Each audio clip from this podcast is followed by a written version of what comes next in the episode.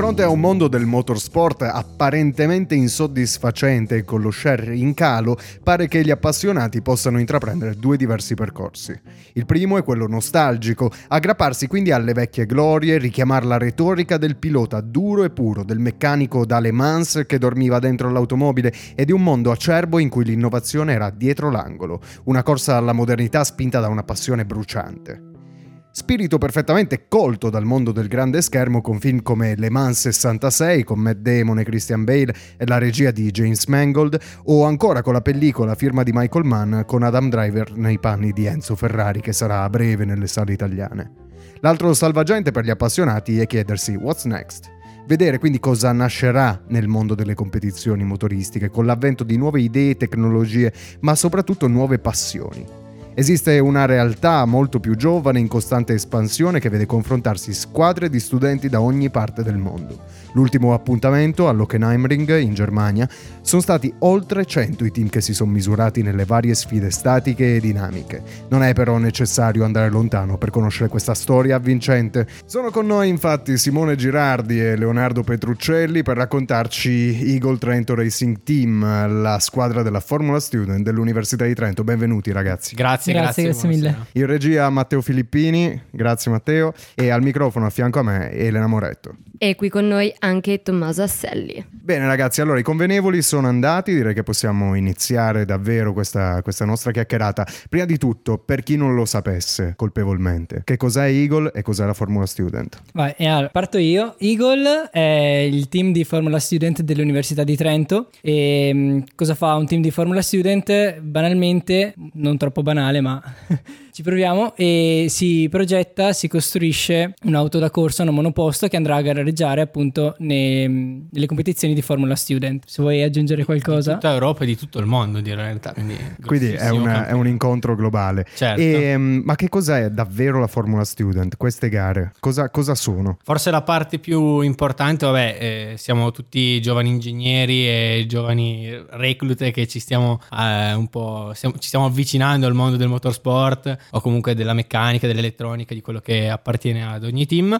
E quindi la cosa più bella in assoluto, quello che accomuna tutti i team di Formula 6 è questo spirito che c'è eh, di voler imparare, che è appunto comune tra tutti i team, quindi c'è un sacco di convivialità anche tra diversi team, quindi credo questo sia, sia la, il fulcro del, della Formula 6. E durante, durante, la mia preparazione per questa, per questa, chiacchierata ho visto che esistono due tipi di competizioni alla, alla Formula Student, una statica e una dinamica, con diverse competizioni al loro interno. Se volete iniziare a parlarci magari di quelle statiche. Allora, com- diciamo quelle statiche sono quelle più importanti, ma anche diciamo le più che possono sembrare le più noiose. E abbiamo una prima parte fondamentale che sono le ispezioni tecniche, dove l'auto viene controllata eh, dai, dai, giudici, eh, viene controllato che sia rispettato il regolamento sia dal punto di vista meccanico sia dal punto di vista dell'elettronica, che è molto importante essendo che l'auto è un'auto elettrica e abbiamo un'alta tensione in auto.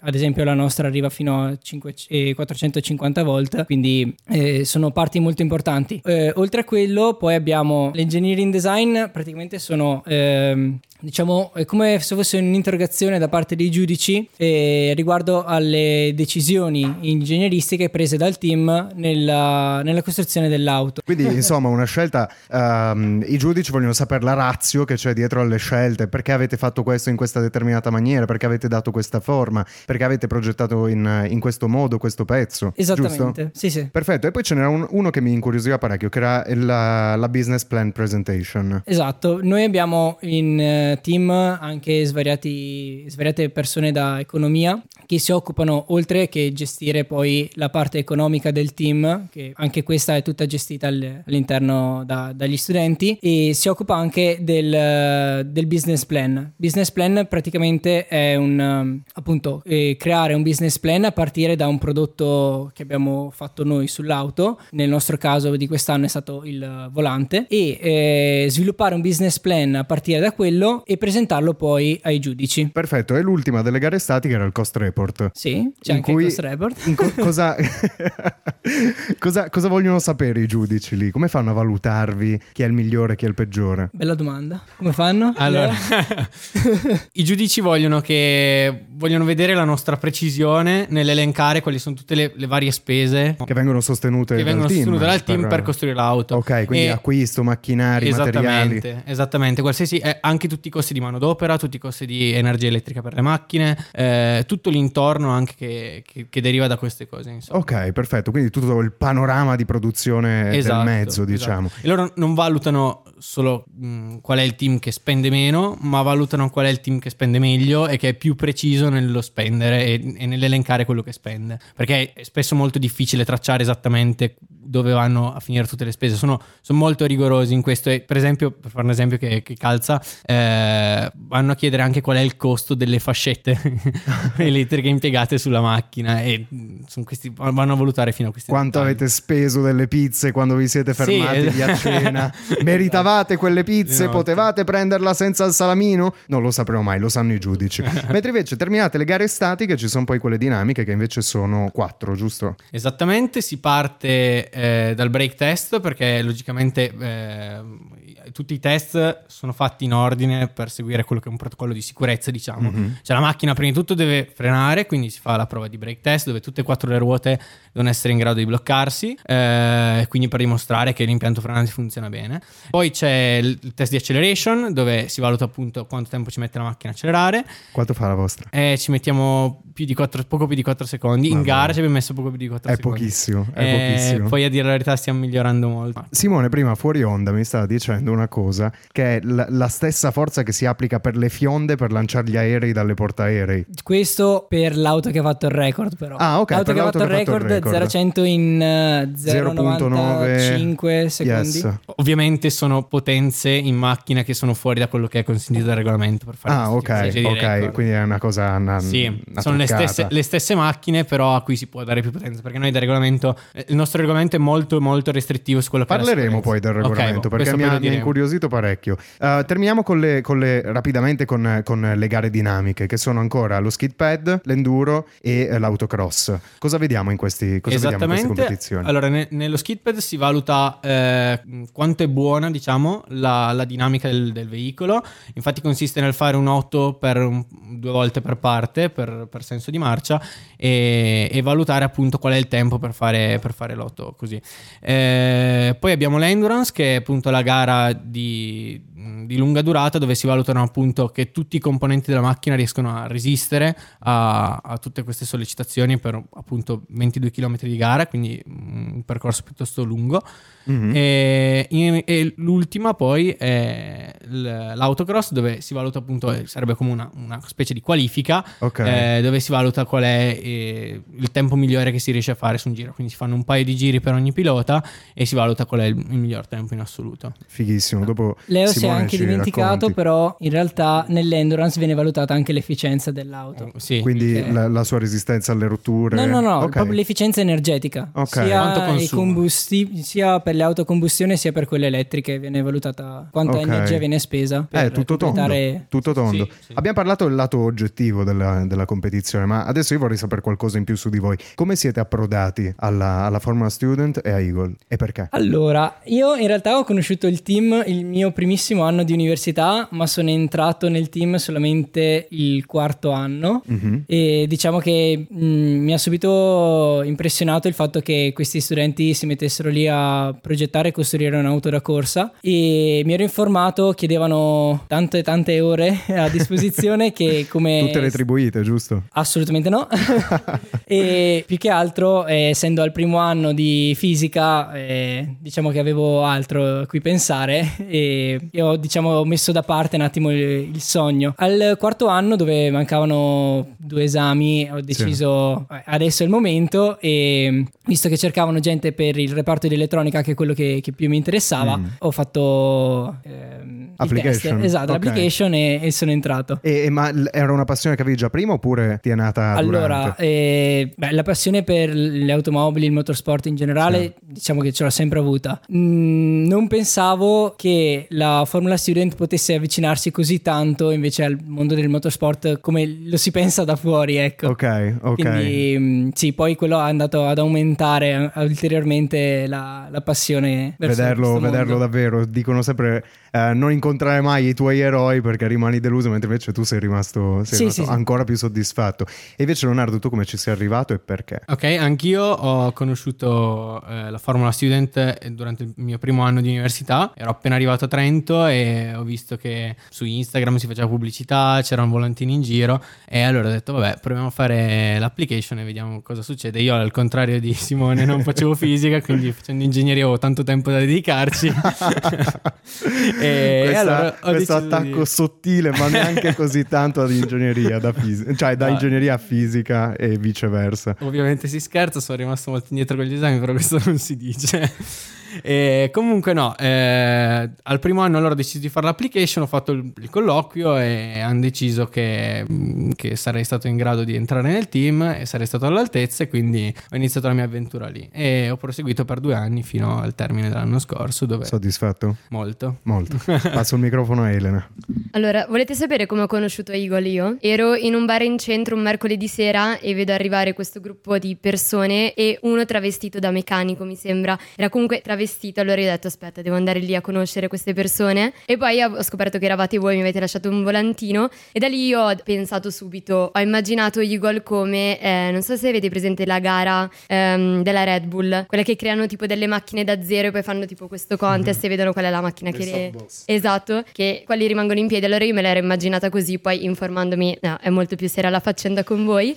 E volevo chiedervi, parliamo delle vostre auto. Fino ad ora avete avuto, o meglio, avete creato Chimera e Fenice, giusto? Esattamente. E volevo chiedervi quali sono stati i progressi nel tempo e anche per il futuro, cosa ci dobbiamo aspettare? Chi la dici? Ho messo in difficoltà? No, No, allora, io in realtà sono stato in team poco, sono stato in team solo un anno e ho vissuto solo Fenice. Quindi in realtà si, Vai, può, dai, sì, si sì. può dire di Fenice, però... eh, parlo io. parlo Vai, vai. io. Vai, vai, vai. Tu hai conosciuto anche Chimera, Leonardo? Sì, per, eh, per un breve periodo, in quanto sono in team solo da due anni, non è tantissimo, e il team esiste oramai da, da sette anni. E quindi ho, ho vissuto gli ultimi test eh, di Chimera. Devo dire che ci sono state delle, un cambiamento radicale su quello che è la struttura della macchina, innanzitutto. Eh, alcune parti di verità concettualmente sono rimaste molto simili, ma il modo di lavorarci e il modo di produrre i pezzi è cambiato totalmente. Eh, siamo partiti quattro anni fa dal progetto di Fenice, eh, dove già progettualmente si, si erano andati a curare tutti i dettagli che non funzionavano molto bene su Chimera e infine siamo riusciti a realizzare e produrre praticamente tutto quello che era il progetto di Fenice in, in tre anni perché c'è stato di mezzo il covid e varie peripezie. E, e siamo, siamo stati molto soddisfatti perché è una macchina davvero oltre che performante ma ha dei- mh, delle parti estetiche mh, considerevoli che funzionano bene ehm, ha un sacco di caratteristiche che fanno invidia a tantissimi team nonostante siamo tra i team più giovani che esistono su- in Formula 6 Allora, arriva un messaggio alla regia che c'è un turnover abbastanza sostanzioso di due anni, quindi uno resta due anni, è giusto? regia? Sì, resta circa due o tre anni, dipende quanto gli piace rimanere all'università. Perfetto. Perfetto. Io avrei un'altra domanda. Il nome dell'auto da dove nasce? Cioè, Allora- lo decidete in gruppo la- una persona che è più ispirata? O... No, no, no, questa dovrei saperla, però eh, insomma, eh, tipo c'è un po' di storia, credo dietro. Allora, Ah, ok. eh, Chimera perché risorge dalle ceneri, giusto? C'è qualche... ok. Sì. E Fenice... In realtà No, è la Fenice Fenice. Ah, Fenice che risorge... Beh, dai, facciamo un mix stasera di informazioni. Ok, que- e- e Chimera non lo so, la prima, ci sarà qualche mito greco che... boh, Sì, è un- La prima. È un volatile mitologico. Ma- Ok. Un eh, mitologico... sì. E l'altra risol- la seconda risolve pennuto. certo. Ok, ok. Kraken, fare- Kraken, l'ultima, Esatto, l'ultima. esatto, anticipazione. Esatto, sarà Kraken perché fa, fa paura, è cattivo, il nome è Kraken è cattivo. Questa sapevo, le altre... Speriamo non trascini la squadra negli abissi come sta facendo Leonardo con le sue dichiarazioni a questi microfoni.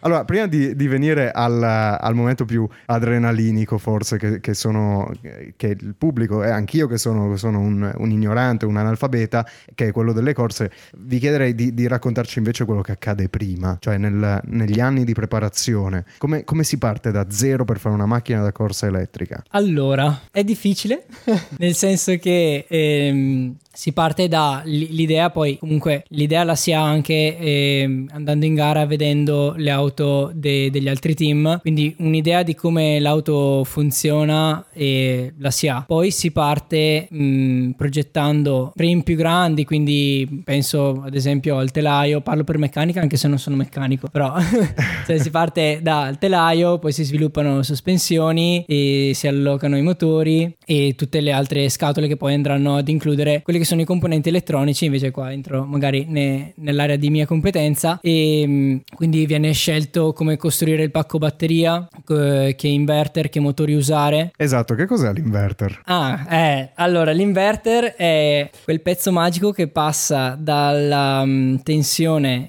continua della batteria, quindi abbiamo 454 volt eh, sempre stabili, fissi, e li passa in corrente eh, alternata, in tensione alternata, e quindi una tensione sinusoidale. E quella è quella di casa? Diciamo l'alternata. sì, l'alternata è quella di casa, la, quella di casa è a 230 volt, la Questa nostra invece è è 475? 54. 454, Sì, sì. ci ho provato, ci ho provato. E quanto è alto il tasso di intoppi in qualcosa di così difficile, così lungo da preparare? Altissimo.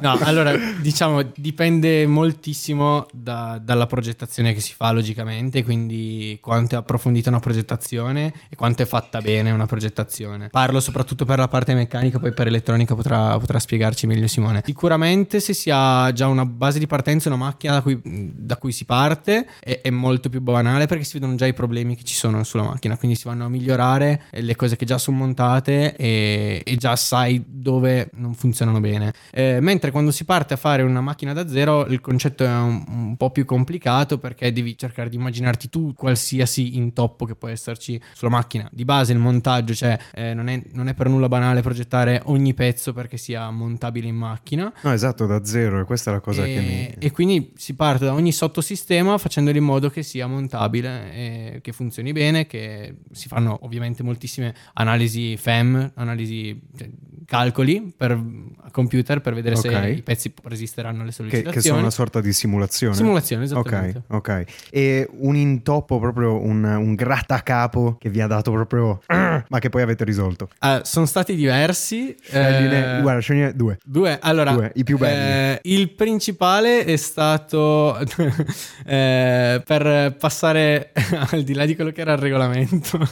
eh, avevamo un piccolo problema perché il regolamento, come dicevo, è molto stringente per la parte di sicurezza e la parte posteriore della macchina eh, deve avere un- un'area che è disposta a ricevere un impatto da dietro. Eh, quindi Sempre per il discorso sicurezza. Sempre per il discorso di sicurezza, quindi deve attutire l'impatto da- dalla parte posteriore. E per regolamento ci sono diversi cavilli che si possono raggirare un pochettino. E fatto sta che siamo arrivati in gara con, le- con una soluzione che a parere nostro poteva funzionare, al regolamento sembrava anche, ma avevamo paura non piacesse ai giudici. Quindi gli ultimi giorni ci siamo inventati un modo per mascherare un po' questa situazione. Eh, un altro è sicuramente stato eh, i semiassi della nostra macchina, eh, perché eh, avevamo inizialmente dei semiassi in titanio molto più leggeri, eh, che però per funzionare devono essere incollati perché il titanio non è saldabile con acciaio, parti stampate in 3D che erano quelle che ci servivano appunto per collegare il semiasse al, al riduttore e al mozzo della ruota. E, però c'erano problemi di, con, con- con tutte le colle che abbiamo provato perché quando superano una certa temperatura iniziano a non tenere più a taglio e quindi avevamo i semiassi che ogni tanto si scollavano e perdevamo trazione. Io volevo chiedervi quanti siete all'interno del team di Eagle e il background, cioè solamente ingegneri o avete persone, prima forse citavate economia? Allora, Avete- il background in realtà è molto molto vario e in team siamo 80, circa un'ottantina di persone, il background appunto è vario, eh, ci sono anche persone da lettere, ad esempio ricordiamo il nostro eh, capo di communication, era un letterato, io ad esempio studio fisica, ho studiato fisica e mm, ci sono persone di economia, ci sono persone di ingegneria, ci sono persone di, di diverse ingegnerie, quindi anche info- ingegneria inf- informatica. E co- come si chiamano le altre ingegnerie?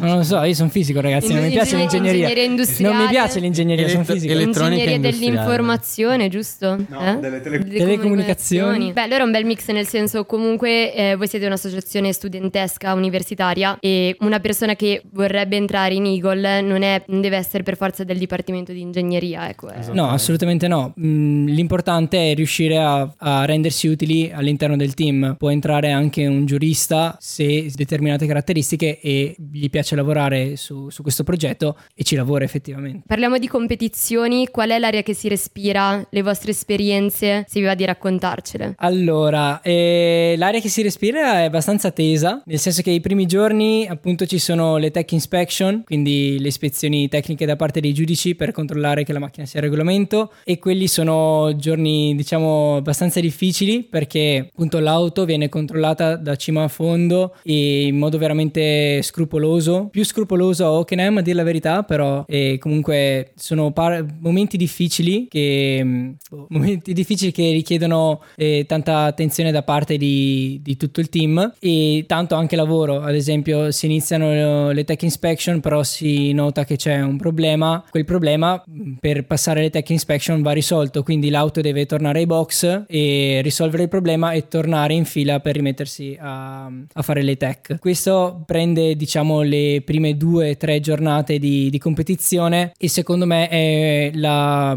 la parte, diciamo, un po' più pesante del- della competizione. In, in concomitanza con, con questo abbiamo anche le design, e il cost report e il eh, business plan. Quello, eh, soprattutto cost report e business plan, prendono mh, parte gli ragazzi di economia, quindi diciamo che eh, ai box si continua a lavorare e invece alle design prende parte tutto il team e anche quello diciamo che mh, sembra rubare del tempo, anche se è comunque una parte importante della competizione, però sembra rubare del tempo a quello che è poi la preparazione per le tech e per le, le competizioni poi dinamiche. Poi arriva il bello se si passano le tech, e che sono le competizioni dinamiche, e, e lì tipo inizia a salire un altro tipo di ansia, soprattutto per chi poi porta l'auto sia in pista, ma sia poi gli meccanici, gli ingegneri che seguono la- eh, l'auto a bordo pista, che sono quattro tendenzialmente, quindi sono pochi, pochi eletti.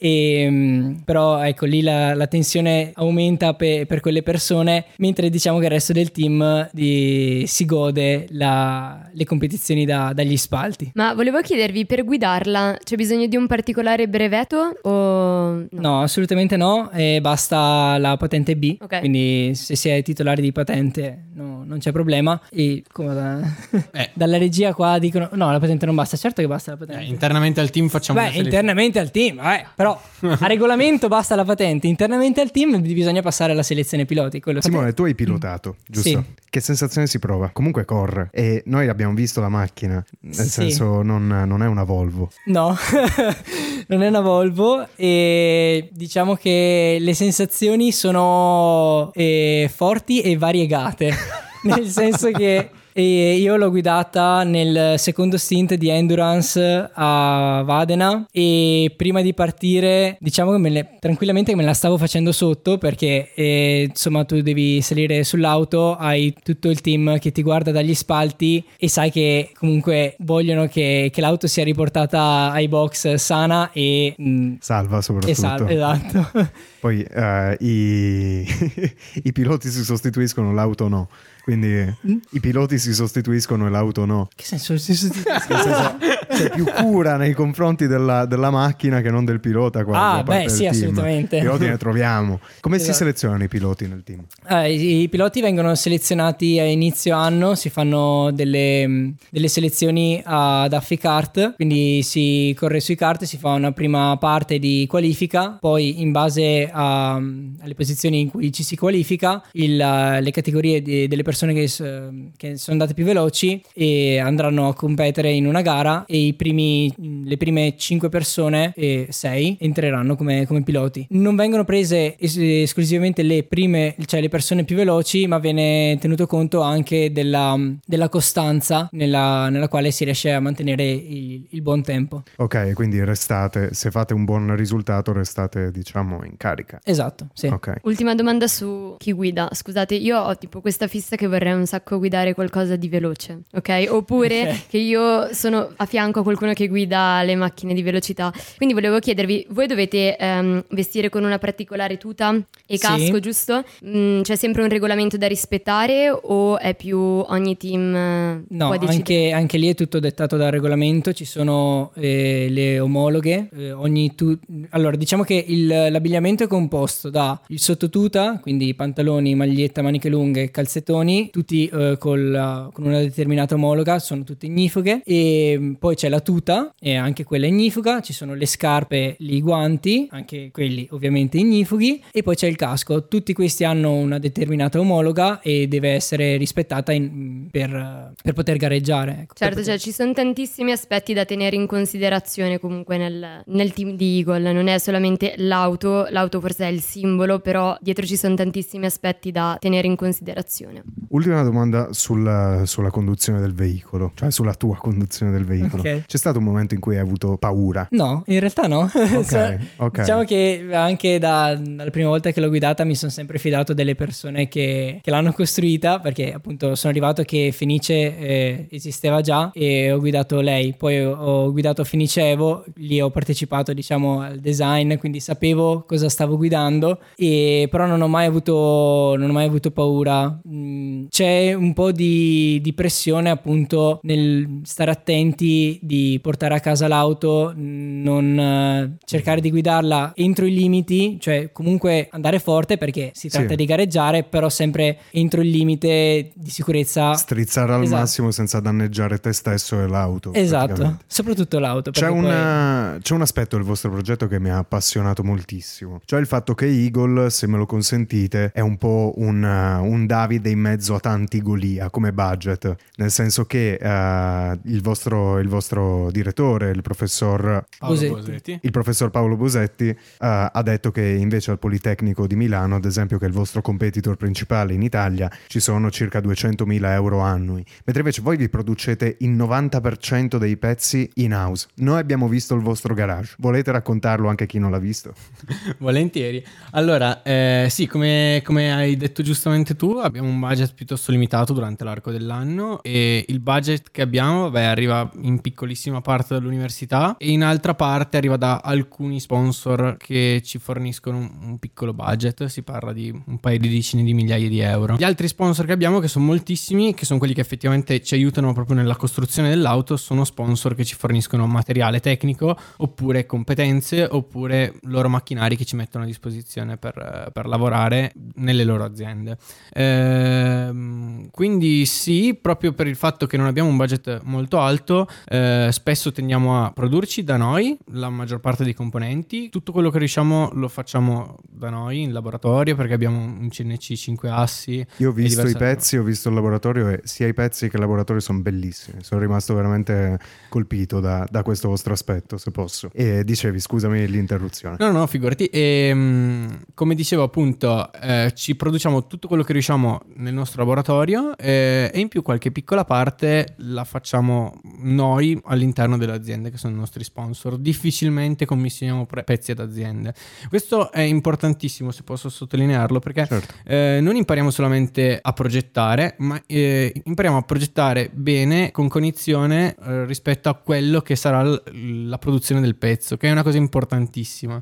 Eh, perché spesso, o seppur cioè la maggior parte dei team, Mhm. progetta e fa produrre i pezzi fuori. Questo però non ti fa capire davvero quanto possa essere costoso o difficile produrre un pezzo, perché lo Chiaro. fai fare e hai il budget quindi ci sono decisamente molti meno problemi, però sicuramente le competenze che acquisisci sono, sono molto minori. Certo, c'è quindi una, una delega dello scazzo della produzione. se. Colgo la chiusura di, di questa nostra chiacchierata perché eh, le application sono aperte per entrare in Eagle e Eagle è tanto, l'abbiamo detto. Ora, quello che io vorrei da voi è che mi raccontaste cosa possono fare le persone in Eagle, quali sono le divisioni tecniche al loro interno, chi volete. Fatemi un bel, un bel recruitment. Allora, diciamo...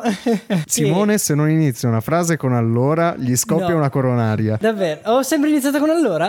Allora inizio, continuo così. Dai, dopo tagliatemi gli allora.